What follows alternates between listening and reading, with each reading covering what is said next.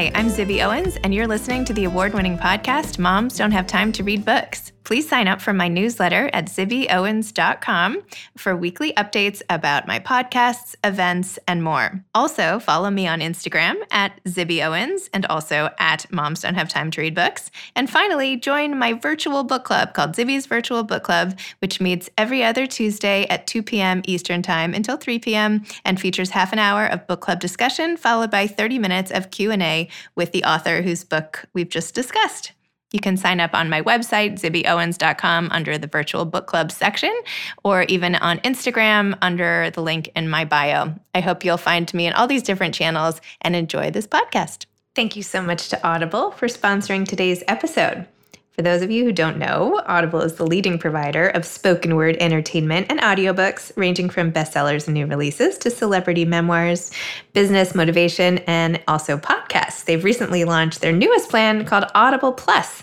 With Audible Plus, you get full access to their Plus catalog filled with thousands of select originals, audiobooks, and podcasts, and connects you to just amazing content. The best time to try it is now with their holiday offer because for only $4.95 a month for your first six months. This is a fantastic deal. And all you have to do to get it is visit audible.com slash Zibby, Z-I-B-B-Y, or text Zibby, Z-I-B-B-Y, to 500-500. Again, visit audible.com slash Zibby or text Zibby to 500-500. 500. I love Audible and listen all the time in my car and on walks. I recently finished Searching for Sylvie Lee by Jean Kwok, also Small Animals by Kim Brooks, His Only Wife by Peace Medie, and also On All Fronts by Clarissa Ward. So those are four of my recent ones. Um, I hope you'll join me in checking out Audible, audible.com slash Zibby, or text Zibby to 500-500. Did I say that enough times? Emmanuel Acho is the author of the best selling book, Uncomfortable Conversations with a Black Man, which is also a viral video series, which you absolutely must go watch right now. It's amazing.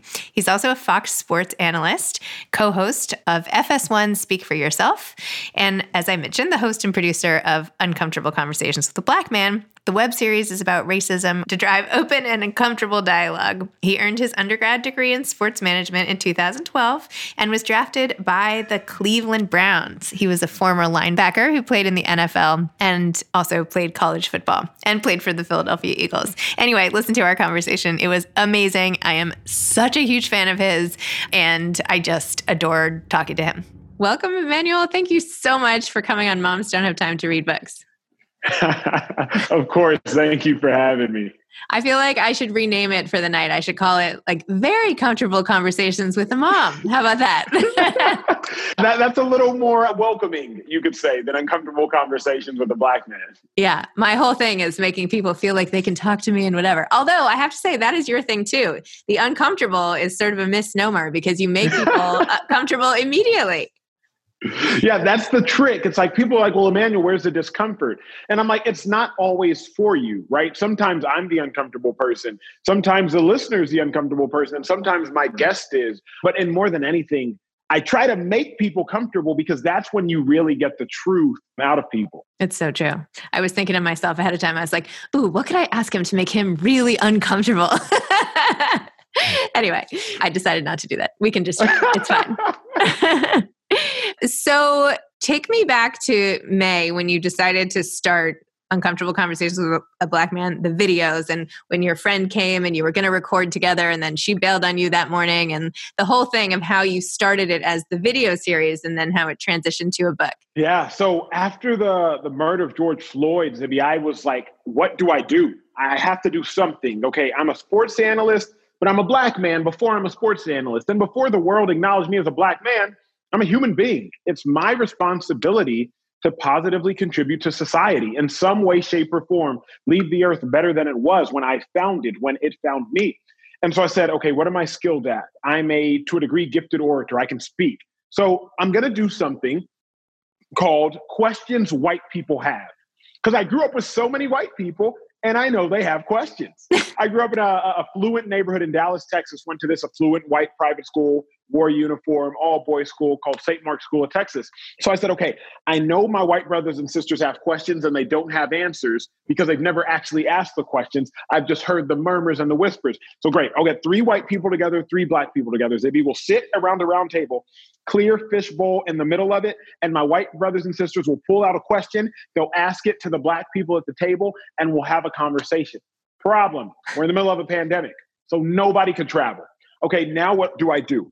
Okay, I'll call one of my white friends who can come down from Dallas to Austin, Texas. Three hour drive, straight shot, Interstate 35. She said, Emmanuel, if I'm gonna be there for you, I have to show up. I said, Thank you. I greatly appreciate it. She shows up on Saturday. We're going to record on Sunday. She spends the night in my guest room. We rehearse in front of her mom.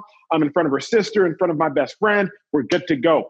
An hour and six minutes before call time on Sunday for the first episode of Uncomfortable Conversations with a Black Man, I come downstairs and she's in my in my kitchen with tears in her eyes. Like, I just I can't do it. It's not right. You should do it by yourself. They don't want to see me. They want to see you.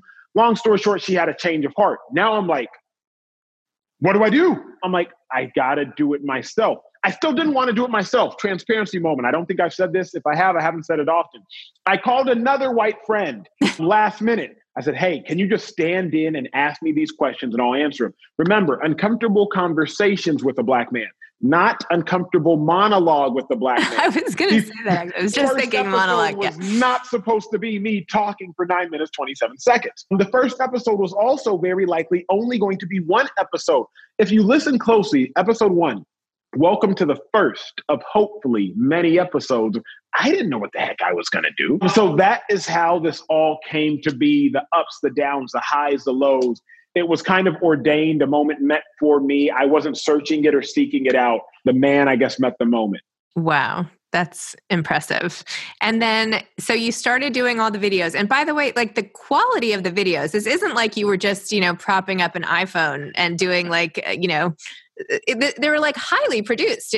I, when Oprah shows up so, on episode three or four, whenever she came, I was like, well, of course she's going to show up because it already looks like an Apple TV like set that you're doing this on. So let me interrupt you. Okay. First episode, the producer was my best friend who's an Olympic gold medalist in Rio Olympics 2016. Just a track, a sprinter, Anger the 4x100 meter relay. The videographer was a wedding videographer. I'm not some Emmy Award winning videographer, it's just my friend who's a wedding videographer and his wife. The first episode was shot in an area that I shot my 2018 birthday video. I wanted a white cyc wall. And I said, wait a second. If we're going to do this, we got to do it well. It looks very highly produced, but the reason it looks like that is because it was so simple. Because I paid for it. I paid for the first three episodes out of pocket all myself. And so the first episode, I said, but I said this I said, people eyes need to be uh, satiated, if that's the right word. They need to be stimulated. You, you, the content is digested better if it's higher quality. So I said, let me take the $1,500. Let me do this with friends. I mean, These aren't pros. It's a track Olympic gold medalist and a wedding videographer and myself. We were the four people in the room for episode one. That was it. Episode two, I got my friend who's an uh, interior designer and she was our stage manager. like so it was a, a not a family affair, but it was a friendly affair of just me gathering a group of people who wanted to see the world be better and wanted to see the world change. And we all kind of garnered those first 40 million views. Unbelievable. just kind of doing it. You know, there's something almost like metaphoric and the fact that it was you against the white background, right? The yeah. black man, the white background. You've probably thought of this before, but okay, anyway, thought that was genius of me. Anyway. well, first, let's go to the content of what you talk about and what you put in the book and all the rest, which, by the way, was so much more than just a continuation of the videos. I mean, this is like a history book. It's like I was reading it before bed and I was just like, oh, I'm like learning. This is like, I feel like I'm in school again, eh, but also memoir, highly engaging, but just so many facts. So you had to go, you must have had to go research, or do you just know all this off the top of your head? Tell me about like so, making the book. So the book, I didn't want it to just be a regurgitation of the episodes because that to me is to a degree lazy, but it's also not enough. It's accurate, but it's incomplete. I wanted the book to be both accurate and fully complete. So I wanted to, to, to give people a ton of information. Let me submit this to you because this is something I've had a challenge with. We learn our history too young in America. We learn our history too young. Why do I say this? I was taught about the Civil War before I cared about the Civil War. Like, don't teach me about the Civil War when I'm 11 years old and I can't even spell freaking whatever. Like, don't teach me about that stuff then. Like, don't teach me about the judicial system. Don't teach me about the three fifths compromise. Don't teach me about things that have to do with my identity before I know my identity. I've never said that before, but I'm really having that that that moment of we learned so much stuff so young that we didn't even it didn't we didn't digest it. So now when I was writing this book and researching more information, I was having those moments of I forgot the grandfather's clause. Prime example. Everybody knows the, the term the grandfather's clause, but we don't really know what it means. We don't remember what it means. And for those listening, when black people were disenfranchised, there were put those Jim Crow laws together that would try to limit black people from voting. And so they would make you take literacy tests in order to vote after slaves became free. You had a literacy test. The problem is black people couldn't read because they were slaves and you weren't allowed to read. But the problem was you were disenfranchising white people because some lower class white people couldn't read. So rather than adjusting and removing literacy tests because that might have helped black people, we said, let's create the grandfather's clause. If your parents could vote, if your grandparents could vote, you can vote. Well, black people's grandparents could vote because of slavery. I don't care about that in fifth grade. I care about that as a 29 year old. like that's when I care. And so when I was re-reading all the information as I was writing this book, I was like, we have this notion in our head that history is boring outside of the few history majors that are walking the earth that we all like are like oh those super nerds like no no no no outside of like we have this notion that history is boring when all you got to do is go watch the hamilton musical and you'll be like yo history is kind of interesting we just learn it too early so i kind of tanged it and went all over the place but i do think those listening will really feel that and that when i was writing this so much of the stuff is it's so interesting the fact that black and white people couldn't be married 60 years ago, like that's so interesting. I think it's Loving versus Virginia. Like so much stuff is so interesting. And oh, I'll end like this you have to know your past to know your future. You have to know where you came from to know where you're going. And I think we have to do a better job of knowing where we came from. You're absolutely right. And by the way, I was just helping my 13 year old daughter study for an American history test. And I had to go through like all the things that happened, you know, around 1760s, 1750s. And I was like, huh, is that really what happened? Because when you get to be this age, and I'm 44, so this is even more embarrassing. Like I learned it in school, but it hasn't really come up that much more since. Yeah. And so all the details get a mm-hmm. little foggy. But yes, I think knowing your history and also positioning, I mean, I think history needs a rebrand. I think we should just call history Correct. class, you know, amazing stories or, you know, something. Anyway, I mm-hmm. totally agree with you. You need the context. I'm also curious about I know so many people are watching you and listening to you, and you're engaging people, everyone from police to like just so many people about things that they're unwilling perhaps to look at or haven't thought about before. But I'm wondering what you deep down believe is the potential for change. Do you think that the right people are listening? Do you think people can change? I mean, you asked that amazing question with the police when you said, Do you think, you know, we'll ever get to a place where a young black child could look to a policeman in a to, as, as, someone who's a, a safe haven. And mm-hmm. the question the answer was sort of up in the air. Like what do you think? We have to make incremental leap steps and then eventually bounds now here's what we have to understand. The people that are on extreme sides my black brothers and sisters on extreme sides that are just i hate white people because of what they've done and what the history and i just will never forgive white people. We got to move off that fence the white people on the extreme side of racism doesn't exist, systemic racism doesn't exist. Black people just need to get over it. Black people, things have been equal for 50 years now. There's not a problem. Got to move off that fence. We all kind of got to get away from our sides and get towards the middle because the truth of anything lies in the middle. The truth of most arguments, it lies in the middle. It doesn't hover on extremes. So, how can we move forward as a, as a country, as a world, as a nation? We have to have real dialogue. The biggest thing for me, Zibby, and it's the simplest conversations. I was talking to the group of police officers, my latest episode for those that are listening but haven't yet watched it. It's a group of 25 Petaluma police officers in Northern California and predominantly white. This is a population of 60,000 but that's less than 1% black. My first question I asked the, the officers was, when's the last time you had a a, a dinner, a conversation with a group of black people.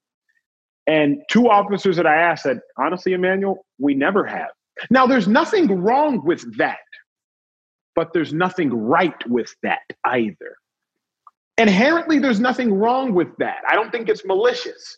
But you have to understand if you're not going to expose yourself to a group of, of, of people that don't look like you, don't sound like you, aren't cultured like you are, then how do you expect to interact with them?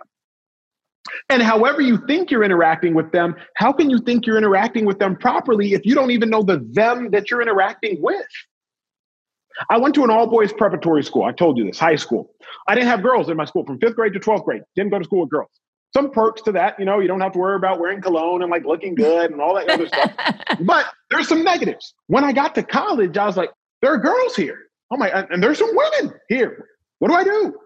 Right. I, I, I had to learn and relearn how to navigate, how to act, how to be. Don't be so aggressive. Don't be so hostile. Don't be so curt. I had to learn some things because I hadn't been exposed on a daily basis to a large people group. It's the same thing.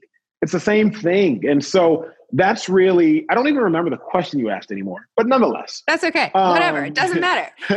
but, but nonetheless, I think that's, that's what we have to do to become better as a nation is we have to just have real conversations. So we'll get, get rid of all boys schools. That's the answer. No. basically. I worry my son's in an all boys school right now and i'm like what is he going to do and he gets you know face to face with women? Like do you feel like how do you like do you feel like you were behind the other guys when you got to college or what? Yeah but it's a quick learning curve. You know and it, it, and then it also depends on like i was still going to church on wednesdays and sundays and so like and, and i have two older sisters so it's not like it was like a completely foreign species like oh my god brain malfunctioning i see someone with longer hair i don't know what to do like that didn't happen. But it was it was just different being in class. It's because now you got to figure out how to navigate differently just it's just different. And i submit that it truly is the same thing with black and white people. Just because we're all people no emmanuel acho navigates differently around white people than he does around black people he just does. And we just have to understand that and, and, and move and navigate life accordingly. Wow. So you must have written this book really quickly. How did you fit this in? And you already have a busy schedule. You're like hosting a show and you're, I mean, you're all over the place. When did you do this? Well, I don't have a ton of fun right now. Um, okay. Um, I have a ton of work. I did it from the last two weeks of June to August, first two weeks of August. That was kind of like, hey, let's knock this out in six, seven weeks that was before I was doing a lot of talking and public speaking. So in my free time, I would just start notating the stories, notating the concepts. Where do I want to go? Here's the thing though I realize the end of something before I ever started. What do I mean? 2015, I'm playing for the Philadelphia Eagles. I get a direct message on Instagram from a fan, Zibby. Hey, Emmanuel, if I get 2,000 retweets, will you go to prom with me? I right? I say, if you get 10,000, you got yourself a deal. I never thought it would happen. But here's what I also said I said, may the odds be ever in your favor, a quote from the famous movie Hunger Games. And that's kind of how it was ended. Because I said, in the event that she gets these 10,000 retweets, I want there to be a cool story, a cool response. So I ended with that. Well, long story short, Elizabeth Banks, I think the lead star of Hunger Games, ends up retweeting the story because I had gone to the end before I ever got to the beginning. When I was getting thousands of emails after my episodes, I was favoriting the ones that were really good questions. Because I said, in the event this ever becomes a book, I want to use these questions in the book because I want to be able to talk to real people and answer real questions. And so it was easier to write because as I was always thinking about it, I always thought, I don't want this to just be a moment of sizzle. I want it to be a moment of substance. And books are more substance, spoken word is sizzle. So I was always preparing for the potential end. Interesting. Were there any questions you considered putting in the book or making an episode of your show and you felt like they were just too uncomfortable? Or like you just didn't want to go ah. there or there are there are a lot of places. So the biggest place I don't want to go is politically. Some people like, hey Emmanuel, why don't you bring on somebody on the hard extreme end who doesn't even think racism exists? And and I submit this, Zibby. I say, I want to have an uncomfortable conversation, not an uncomfortable argument. You know, I, I don't want to sit up here and argue. If your mind is already closed, what am I going to do? I'm not here to bang on a door that's deadbolt locked. I'm there to knock on a door that's cracked open. And so if you're already closed minded, it's not going to do me any good. I'm not sitting here trying to get into a yelling match. Racism is real. Maybe if you were like, hey, Emmanuel, the earth is flat, I'd be like, okay, you're wrong, but you're entitled to a, your wrong opinion. People that are like, systemic racism doesn't exist. Okay, you're wrong, but you're entitled to your own wrong opinion. Because we're not debating opinions, we're talking about facts. So I'm not going to get into an opinion based debate over factual matters. So that's probably to answer the question. But what I've been asked most to do that I just that I just don't bother with. So, where is this whole thing going? I know it sort of started, you didn't plan it, you just responded emotionally, and then you put this enormously brilliant whole thing together, and it's already been expanding. And Oprah's been on your show and put you on her list, and it, the book's going to just blow up. I don't know when this is probably releasing right after the book. So, I'm sure by then it ha- will have already blown up.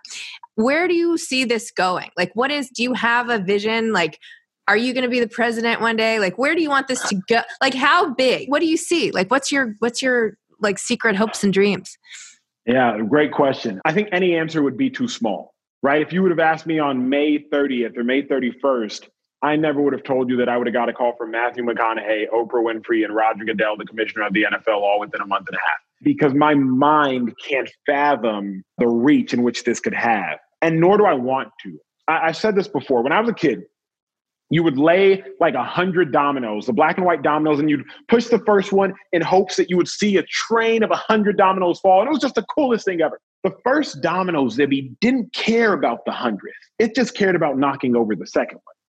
I'm not worried about the 200th or 100th domino. I'm just worried about the next episode. And I'm worried about the episode with the police officers. Then I'm worried about the next one. Then I'm worried about the next one because I just want to keep making pockets of change, keep making pockets of change. And then I'll look up and be like, oh, wow, this is pretty cool. So many people would be like, Emmanuel, have you not stopped to celebrate? You're not super excited? I'm like, I don't have time. I got work to do. Now I'm going to stop and look back one day and reflect. And I've had one waterworks, tear jerking, God, thank you so much moment. But I don't have time. I don't have, I don't have time to celebrate. Like I'll look back at the end and I'll be grateful that I was used as a vessel in the moment. But I don't have visions of where I want it to go. I just want to keep staying focused and true to the moment because I think our society will benefit. Did you feel like you had room for a calling before this happened? Do you know what I mean? Like I was looking at like your before Instagram and I'm like, what was he up to before? And like you know, it's not like you were doing nothing. You were you already had a whole, you know, singing and this and that. But like this came in and clearly has like just ignited like every sense of you, right? And you're you're in yeah. it. You said earlier. So like, did you know there was room? Like, do other people? You know, is this gonna just can it just happen? Did you did you long for something? Can it just happen for other people? I guess, or or just like, did you know that there was like something that you wanted to do to make meaning, and then this fell in your lap? Like, were you waiting for something? In other words, I wasn't waiting for this. I was trying to create content around love shows and and create crazy type of entertaining content. It was never this. But let me answer your question. There is a difference between your career and your calling. And I think your career is what you're paid for, your calling is what you're made for. Many people have heard that being said before. Your career is what you're paid for, your calling is what you're made for. I think that my career is sports. I was focused on my career, but I was still attentive to my calling. Hmm. I got three calls from no caller ID numbers during the course of these uncomfortable conversations with the black man. The first one, Oscar Award winner Matthew McConaughey. He calls me, Acho, McConaughey here. I want to be a part of your second episode. Ma- Matthew McConaughey? The second call, Oprah Winfrey. Emmanuel, I love what you're doing. Would love to have a conversation, etc. The third one, Commissioner of the NFL, Roger Goodell. Hey, Emmanuel, I just saw one of your episodes. I want to be a part of this conversation. I say that to say this your calling will call you. Pick it up. Love your it. calling will call you. Make sure you pick up. And so my calling called me. I wasn't really, I didn't dial any numbers. My calling just said, okay, Emmanuel, now's time. I didn't remember, I wasn't trying to do this alone. That's what people don't understand. I was trying to do this with anybody else, but I couldn't. But I just still knew I had to do it. Last quick question Do you have any advice to aspiring authors? Man, that's a really, really, really good question. I think I have tons of advice, but let me lead with to aspiring authors, I would say stay true to yourself Stay true to your intention. When I first talked to Oprah, the very first question she asked me, and she made it sound way more elegant than I will, but she said, Emmanuel, what is your intention? Because your intention will drive you. And I said, Well, Oprah, number one, I want to change the world, and I actually believe I can. And number two, I want to be a catalyst for racial reconciliation through dialogue and conversations. So my intention is not to get a lot of Instagram followers. My intention is not to get a lot of clicks. My intention is not to get a lot of fame. My intention is to change the heart of at least one person or at least change and open their aperture of understanding. So, to my authors, potential authors, stay true to your intention. Like, don't be focused on selling the most books, selling the best book. Sell the book that is truest to you. That is the best book. Whatever it is that your intention said, this is what I want to do, that is what you do. Everything else will come. Everything else will come. And lastly, there's a difference between success and significance. Pursue significance and success will come. Pursue success and you may miss both. But if you pursue significance, success will follow. Amazing. Thank you so much for your time. This has been such a treat. I can't wait to watch your star continue to rise. And I'm so glad we got to spend some time together. The pleasure was mine, my friend. Thank you. All right. Take care. Bye-bye. Bye. Thanks for Audible sponsoring this episode. Get your amazing deal for 95 for 6 months for your first 6 months for their holiday Audible Plus offer. Go to audible.com slash Zibby or text Zibby to 500-500. Thanks Audible. Thanks for listening to this episode of Moms Don't Have Time to Read Books. Don't forget to follow me on Instagram at Zibby Owens and at Moms Don't Have Time to Read Books. Also, sign up for my newsletter at zibbyowens.com and sign up for my virtual book club and meet lots of authors on Zoom every other week. Thanks so much to Steve and Ryan at Texture Sound for the sound editing. And thank you to Morning Moon Productions for providing this fantastic intro and outro music.